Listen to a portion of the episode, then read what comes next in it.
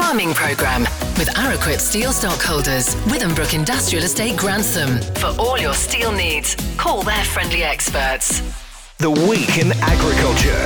This is the Farming Programme. Good morning, and hope you remember to put your clocks back. It's Andy Marsh in for Steve Orchard once again. Now, this week we speak to the NFU on two topics. Firstly, the very worrying spread of bird flu. I think we should be realistic about this. We're at the start of what's probably going to be the worst winter we've had with this disease. On a somewhat more positive note, we hear about this Wednesday's Back British Farming Day. It's about celebrating everything that's produced in this country and the fabulous and amazing hard work that our farmers put in to make that happen. We also find out about the Lincolnshire Agricultural Society's Schools Challenge, plus, of course, the Livestock Report, the Grain Market Review, agronomy, and weather for the week ahead. The Week in Agriculture. This is the Farming Programme. Well, as I mentioned last week, the spread of avian flu has become a real concern, with major restrictions brought in almost two weeks ago. This week, more cases were discovered in Lincolnshire and, of course, throughout the country. I spoke to Andy Guy, the NFU's poultry advisor for the East Midlands. He says measures for bird keepers may be stringent, but they're stringent for a reason. The rules were brought in on the 17th of October, and they require, by law, anybody who keeps domestic birds, so poultry, ducks, geese, pheasants, anything like that, to take extra precautions to protect them from infection. So that means dipping their boots, keeping their vehicles clean, making sure that if they travel somewhere where there are other birds, that they change their clothes and clean their boots before they go to visit their own birds, that kind of thing. It's really important because that's how we can protect flocks from uh, from infection. And yes, we've already had a lot of outbreaks throughout the country, but you don't want any more, if at all possible. I think we should be realistic about this. We're at the start of what's probably going to be the worst winter we've had with this disease. So, you know, this is not a matter of preventing any more. There are going to be some more. But what you might be able to do is protect your birds. What's likely to be the impact? You say the, the worst winter we've ever had, and that sounds pretty bleak, but I mean, just how bad could it be? With good biosecurity, we can keep it to a minimum. The reality is wild birds are suffering from it as well now our indigenous wild birds, I should say. In, in, previous years, it's come into our shores with migrating wild birds, mostly wildfowl, from northern Europe and Russia. And it, it's gone away with those birds as well. But this year, we've seen infection which appears to be coming from our own birds. So I think it's jumped from those migrating birds into our endemic local birds. That's the big problem that we've had this year. The temptation is to think, oh, it's not on my doorstep right now, but believe me, it really is. We've got cases all over the country at the moment, and nobody should be feeling relaxed about this. For those who are affected, obviously they have to kill their birds, and there's certain stringent restrictions in place there. What about compensation? What happens specifically? There is compensation for commercial birds that are culled because of the disease. You know, in certain species, it's a horrific disease and has a very, very high mortality rate. Most of the birds that catch it, if they're susceptible species, unfortunately, that includes pretty much all of the domestically kept birds, will probably die of the disease before the farmer has the opportunity to put them down humanely. It's pretty horrific. The compensation, unfortunately, only pays for the birds that are put down humanely, and DEFRA the Department for Food and Rural Affairs are responding as quickly as they possibly can to get to farms and domestic flocks as quickly as possible. But the compensation is not going to be great. Does that therefore mean that you are expecting certain commercial operators may go under because of this? NFU and other organisations are working hard to help them stay in business, but I have spoken to farmers who have decided not to restock their sheds because of the risk. Going to have a big impact on the industry, I think. And what about the impact on consumers in terms of eggs and chicken, etc.? We hear about huge numbers of birds being lost, but actually, in the big picture of things, it's a relatively small proportion of the flock. Fortunately, good biosecurity measures will protect the vast majority. So I don't think we should be worrying the consumers about shortages of turkeys at Christmas and that sort of thing. I think we'll be okay, and the same applies to eggs. The other message I think that's important is that this is a, a disease of birds, not people. So as long as they're cooking their eggs and their chicken properly, which is always the advice for chicken and uh, well, any meat and, and food, they're perfectly safe to continue to eat it. Thank you, Andy.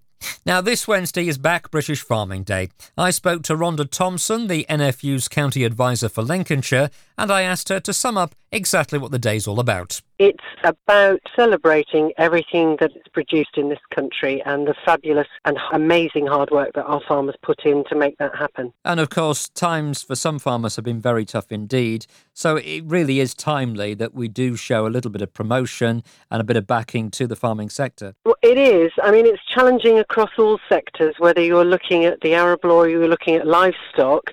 And I think the fact that this is being hosted at Westminster, that MPs have the opportunity to come across and find out more and engage with farmers and with the National Farmers Union about the great works that our farmers do for food and the environment, it's a huge plus. So you're showcasing uh, in Westminster, as you mentioned there, exactly what you're doing, some of the good work, but also it's a chance for you to get your views across to major decision makers as well. Absolutely. You may have seen, and I'm sure the listeners will have seen these fabulous wheat sheaf pin badges that uh, the NFU had made to celebrate back British Farming Day.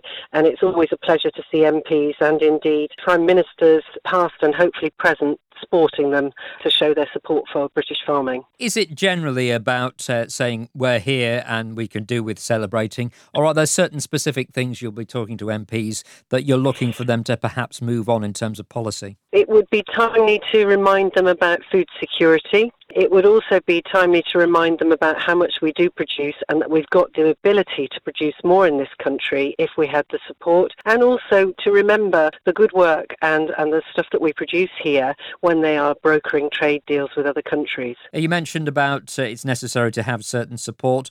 Are there various things that you are looking for them to put in place, or is it just the case that they have certain measures at the moment and you just want them to commit to those in the future? There's huge change. There's financial pressure across all sectors in the industry, but I mean, there is across all business at the moment with the cost of living rising, and obviously then the consumers are having the issues of, of finding affordable food.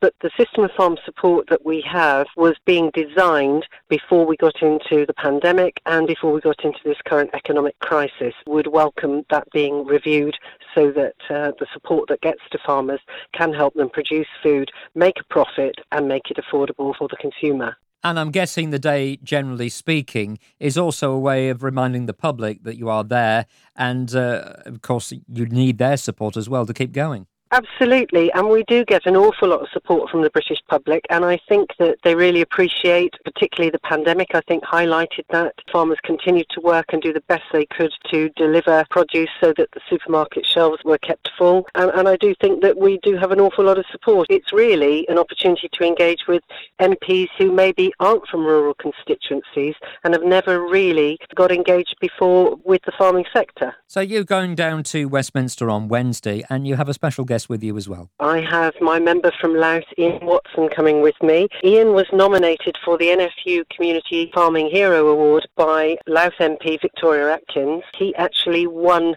the award for the whole of the East Midlands. So we are going down to celebrate that and for Victoria to actually give Ian the award at Westminster. Really, really looking forward to next week for lots and lots of reasons. And my thanks to Rhonda. Time now for agronomy, and let's say a very good morning to Sean Sparling. Yes, a very good morning to you too, Andy. I can see from your tie that you've had an egg for breakfast. We could have done with you, mate, uh, running this programme earlier on this year through that drought because it's done nothing but rain since you took over from Stevie. Very good to see you, though, as ever, my friend. Right, short and sweet this week. Bit of a nothing week on the land thanks to the rain and the wind. I took 61 mil of rain from last Thursday when it started to Monday, and with that last few days' rain as well over these last couple of days and rain throughout the week, I think it's fair to say that it's now very wet underfoot. And when it's nearly too wet to even walk on these fields, it's fairly obvious that drilling and spraying is not going to happen for a little while yet. Mind you, 18, 19 degree day temperatures, soil temperatures increasing, coupled to all of that wet weather means that these crops are now growing quickly and emerging quickly. It also means there's a fair bit of herbicide uptake showing in these wheats, particularly as they're emerging where they were relatively shallow drilled or where the pre-em coincided with that significant rainfall, as that flufenacet, DFF, aclonifen, tri-allates, methylene, pendimethalin, etc., all washed down to the root zone and where these seeds were starting to germinate. The yellowing from things like DFF and flufenacet tends to be fairly transient, and as the plants put out their new growths, these new leaves should come out green. So it's just one of those things, really. It can be a lot worse with shallow drilled crops, and particularly where things like aclonifen, tri-allates, and methylene are concerned. So that seed depth is really quite important always best to get the seed in a good 40 millimeters if you're going to put a pre-em on. But getting it covered as well is absolutely crucial. And that's where we're probably going to see issues going forward because with the soils now as wet as they are fine firm seed beds and good seed coverage by the soil is going to be much more difficult to achieve. So therefore if you've got a lot of seed which is laid on the top and that exposed seed makes up a significant proportion of the seed that you've just drilled then you should expect similarly significant seed losses from those pre-em herbicides it's a bit of a trade-off really because if you've got a blackgrass site then obviously you've got to have your herbicides on pre-emergence of the blackgrass but if the seeds are exposed the wheat seeds exposed then you're going to compromise that establishment. There are also of course restrictions upon the applications to what would then be a technically broadcast crop. So you know you can't guarantee a 40 millimeter seed depth or good seed covering. So clearly increasing your seed rates depending on those seedbed conditions is going to be very important but you're also going to need to increase that allowance for field losses in the seed rate calculation to make sure you've got enough seed which is likely to make it through. If the fields are that bad for blackgrass, by the way, if you can't be sure that the seed's going to be safe, it's going to be covered, and bear in mind that a cloddy seed bed is also going to be bad for blackgrass from another point of view because if you can't get good enough even coverage from these herbicides, then that blackgrass is going to come out from underneath the clods, it's going to come out from within the clods, and if that seed's also going to be at risk from slugs because you've created a very cloddy open seed bed as well as herbicide damage, then it's probably going to be best left drilled in the spring with spring barley or something. I know it might be too early to be talking like that, and we are still in October after all, but it is wet out here and it doesn't look like it's going to dry up particularly quickly anytime soon. Blackgrass already through in some of these early drilled fields, even where things like cinmethylin uh, went on in some cases. So do think about topping up these preems. Several options, flufenacet, prosulfocarb, pendimethalin. So read the labels, stay safe, and do stay legal from the point of view of your the maximum total doses, the intervals between those applications as well. And as I said last week, if your preem hasn't gone on and the crop's emerging make sure that you can still put them on legally. Aclonifen in Proclus, Tri-allate in Avadex XL only have pre-emergence approval on the label. Cinmethylin slightly more flexible, but speak to your advisor. Slugs, they're starting to become more active since that rain, but with it still warm, the crops are outgrowing the leaf grazing damage. So do prioritise the rougher, cloddier seedbeds where the hollowing is more of an issue to you. There seem to be an awful lot of carabids as well, ground beetles out here too, and they're helping us. They're chomping away on the slugs as well. The first signs in oilseed rape of light leaf spot in some oilseed rape this week. Good weather for light leaf spot. And if you want to send plants away to check them for subclinical levels, non visual levels, there are obviously things like Swift Detect and Spot Check Initiative, but there's always the cheap and easy chuck some oilseed rape leaves in a polythene bag with a bit of wet kitchen roll popped in as well, pop it in the airing cupboard or in a similarly warm place for a couple of days, and those lesions will appear if there is light leaf spot in those plants. Always best, of course, to know what you're dealing with, whichever way you go, whether you send it away whether you pop it in the airing cupboard. But rather do that than just blunder in and go spraying for the sake of it, because it's also worth knowing that you will only ever get three weeks protection. You don't get control, you get protection from the light leaf spot spreading any further within the plant and the wider canopy. So, with conditions perfect for growth as they are now, with unseasonably warm weather, the wet weather, growy weather, a suitable light leaf spot fungicide will do some good if you're finding light leaf spot at threshold out here. But as things start to cool down and as the light leaf spot needs a certain temperature level in order to move, then as we head into the cooler weather over the next few months, the weather will hold it probably better than a fungicide will in that case. So if you need to be on it now, if it's there while it's warm, less urgent, once the winter sets in, and always most urgently dealt with in the early spring as a disease because that's when it does its most damage. As I say, I'm not finding many of those telltale white dots on the leaf They look a little bit like icing sugar has been scattered over the leaf. And I'm only just really in the last 10 days starting to see phoma as well, these beige spots with the black pycnidia in them. So do stay alert and treat if you need to do so. The backward crops will be the highest risk from phoma all high risk if you're finding light leaf spot. Still way too warm to be going putting Kerb propyzamide on, even so more so than last week actually. Soil temperatures have increased just over one degree, so they need to be falling in order for propyzamide to go on. So too soon to be thinking about that yet. So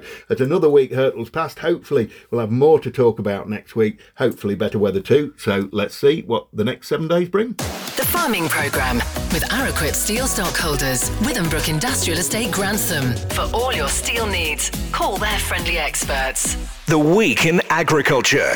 This is the Farming Programme. Now, the week just gone by has seen the launch of the Schools Challenge in Lincolnshire. It's run by the Lincolnshire Agricultural Society.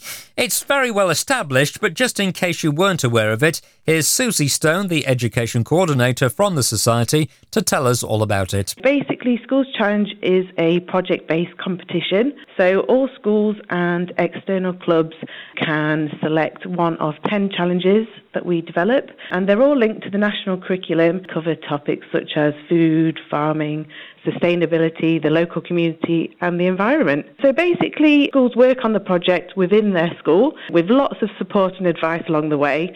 But it all culminates at the Lincolnshire Show itself in June next year, where they present their work and compete for Schools Challenge Champion. And I'm guessing, sort of, several aims to this, but the key one is education, but also for it to be fun as well. It's a really great way of developing local learning, uh, learning about Lincolnshire's rich agricultural history, but also the soft skills of presentation, resilience building, teamwork, and things like that. It's a great project that schools can latch onto and develop their learning I was reading a national survey recently that said uh, a lot of youngsters don't know even the basics of farming. Now, I'm thinking, hopefully, in Lincolnshire, that's not quite the case, and people perhaps have more of an idea, but you would like to get that more across and perhaps get a bit more depth to that. That's our main sort of ethos for the education programme here at the Society, and we want to make sure that children are understanding about where their food comes from, about the processes of farming, because Lincolnshire is so agriculturally rich. Um, it's really a great opportunity for them to tap into that information and connect with different businesses that are so prominent in the area. And what are you hoping that they will take away from their experiences? Not only do they get a fabulous um, rosette and potentially a um, trophy to go along with it, so it's a great credibility, but it's, it's the learning along the way. It's a great project for anyone to get involved with, whether it's from very early years all the way up to secondary and sort of external clubs. Anyone can get involved, and it's just a fantastic way to embed that learning into the curriculum, but also enjoy the, the show itself. They get to come along to both days of the show to present their work to a panel of judges.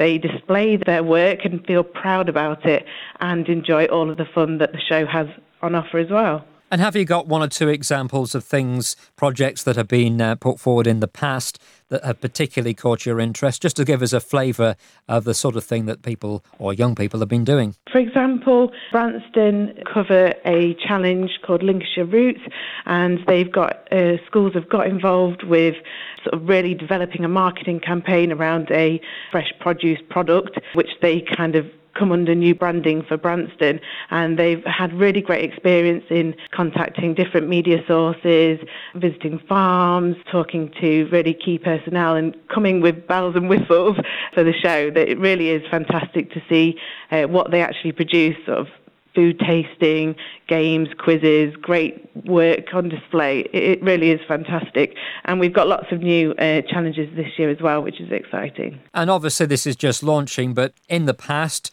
what's the sort of response you've had for schools? Have there been a lot of schools come forward? Have they been very enthusiastic? Oh, completely. We have um, schools that enter year on, year out, which is absolutely wonderful. We love having them back each year, and some of them really integrate it within their curriculum as like a whole year year group or even a whole school uh, project, which is fantastic to see such commitment to a program. We also invite lots of new schools each year and have a really uh, great uptake, which is fantastic. We actually take over the Exo Centre on show days at the showground, and it's a great building, buzzing with atmosphere, full of schools and uh, all their fa- fabulous work, which is lovely to see. And Susie, how can schools get involved? Well, all they have to do is pop over to our website, the Lincolnshire Showground, lincolnshireshowground.co.uk, or contact myself, S. Stone at lincolnshireshowground.co.uk. Come along to our launch event on the 1st of February to sort of find out more, listen to valuable tips and advice with various speakers. Uh, we have lots of support across the year as well, but just pop over an expression of interest form and we can go from there and hopefully um, welcome you to the show come June. Thank you, Susie. Next, it's on to the livestock update from the Louth Livestock Market, and it's a very good morning to auctioneer Oliver Chapman. Morning, Andy. Another weekly report from here at Louth, starting with a prime cattle, which see steers all in average 265.5 pence per kilo, heifers all in average 262.72 pence per kilo. All the prime cattle this week from one home, topping for F. Wallace and Son with heifers at 267 pence per kilo grossing 1652 pounds, while the steers from the same home topped at 266 pence per kilo and grossed 1460 pounds. Moving on to the cull cows and just a couple of non-farm assured pedigree Lincoln red cows on offer from DR Garner Farming, topped at 178 pence per kilo or 1177 pounds. That wraps the cattle up on a week where many more could have been sold for Fences Advantage. Moving on to the sheep and starting with the prime lambs to SQQ at 238.42 pence per kilo with an all-in average of 234 pence per kilo, which again will put Louth Market in amongst the top prices. Pounds per head and pence per kilo this week are topped by PS Marsden Son of Cold Hanworth in the pounds per head section at 140 pounds per head and at 271 pence per kilo for overweight lambs. Moving to the cull ewes, and a tremendous show again this week saw 159 sorted, penned, and sold through the ring to leave an all-in average of 107 pounds and 8 pence, which again puts us right up there in, as one of the top markets for selling ewes and sheep and all classes of sheep weekly. To top for H Smith and Sons of Theddlethorpe at 158 pounds. Finally, just a couple of pens of store lambs which were pulled from the prime section, just not carrying enough flesh or weight to be classed as prime lambs. Topping for Shaw Brothers of Binbrook at £66 per head to all in average £63 and 77 pence. And it must be said, both of those pens were long keep lambs. Huge thank you to everyone that's been and supported this week. Prime cattle, cull cattle, and prime and cull sheep are required for tomorrow's sale. And we're also having another sale, uh, Monday afternoon sale of stored cattle, so entries are required for all sections. So please do not hesitate to contact me. This is Oliver Chapman for Masons and Louth Market. Thank you. With a grain market review, good morning, Openfield's Kick Dickinson. Well, good morning. The scramble to beat the Ukrainian export corridor deadline of the 21st of November intensifies with the armada of vessels queuing up to get in and get out. Ukraine is blaming Russia for dragging their heels on the vessel inspections, particularly in the EU. Vessels entering the corridor are checked for weapons, and many vessels are loaded with grain, being fumigated, causing further delays before they are passed as fit. It takes 15 to 20 days to get on the berth and a further 15 to 20 days before they are free to sail. Hence, talk that the cut-off date for the vessels entering the corridor is the 4th to the 5th of November. Or they risk getting stuck should the corridor close. Global demand has picked up, with Turkey buying at prices which were described as a bloodbath. Saudi Arabia, Algeria, Pakistan, and Iraq are also in the market, with Black Sea wheat being the cheapest origin in the nearby positions. It is the Ukrainian and Russian farmer that is being shortchanged once everybody has taken their slice of the pie in the race to get cargoes lifted. The AHDB released their early bird survey forecasting a UK crop of 15.664 million tonnes, basis a national yield which was the third highest on record and at the high end of expectations. The clock is ticking down on the grain corridor expiry date, which is the main focus of the trade. NATO has apparently weighed in, asking Putin to extend the corridor, which will only embolden him to put up the, his demands and remove the sanctions. Looking at barley this week, the AHDB report for this year's harvest confirms that the UK has a surplus of 1.27 million tonnes of barley, 37% up on last year. This is in line with the increased yields reported on spring malting barley, as we anticipated. In the best years, the UK has been able to export 400,000 tonnes of malting barley, so that leaves us with about 400,000 tonnes of surplus to liquidate. It could be that the increased use on farm feeding will account for some of this, but the AHD Board forecast for barley usage in the animal feed is due to be down by 196,000 tonnes, suggesting that most of the surplus will need to be exported, probably as feed rather than malting. But if this is the case, the present 25 to 30 pound malting premium will disappear.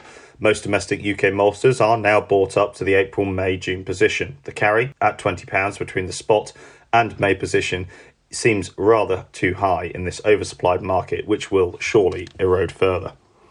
Oilseed rape, this year's bumper EU crop and the potential of a record rapeseed crop worldwide has pressured prices in recent weeks. The lower price has helped the recovery of demand, and the use of rapeseed in the EU biodiesel is expected to increase in 2022 to 2023, along with the use of the EU rapeseed oil in the food sector. It has also been projected that the EU and the UK rapeseed production for 2023-2024 will increase to 21.3 million tonnes, which is up 4% from last season, on a favourable weather and bigger acreage. Although rapeseed prices have fallen somewhat, prices are still attractive and there is good demand. Planting conditions across the EU were favourable, as it was reported. The rainfall since mid August mitigated the drought impact. The winter outlook suggests widespread warmth, near average precipitation, and no extreme cold events across Europe during December to February. This looks promising for the EU 23 to 24 rapeseed crop, but it is still very early days. Looking at prices this week, feed wheat for November is 260 to 269, February 264 to 271, and May 267 to 274. Looking further forward to November 23 new crop, 250 to 260 pounds. Milling wheat premiums are circa 40 to 50 pounds dependent on quality. Feed barley for January 240 to 246.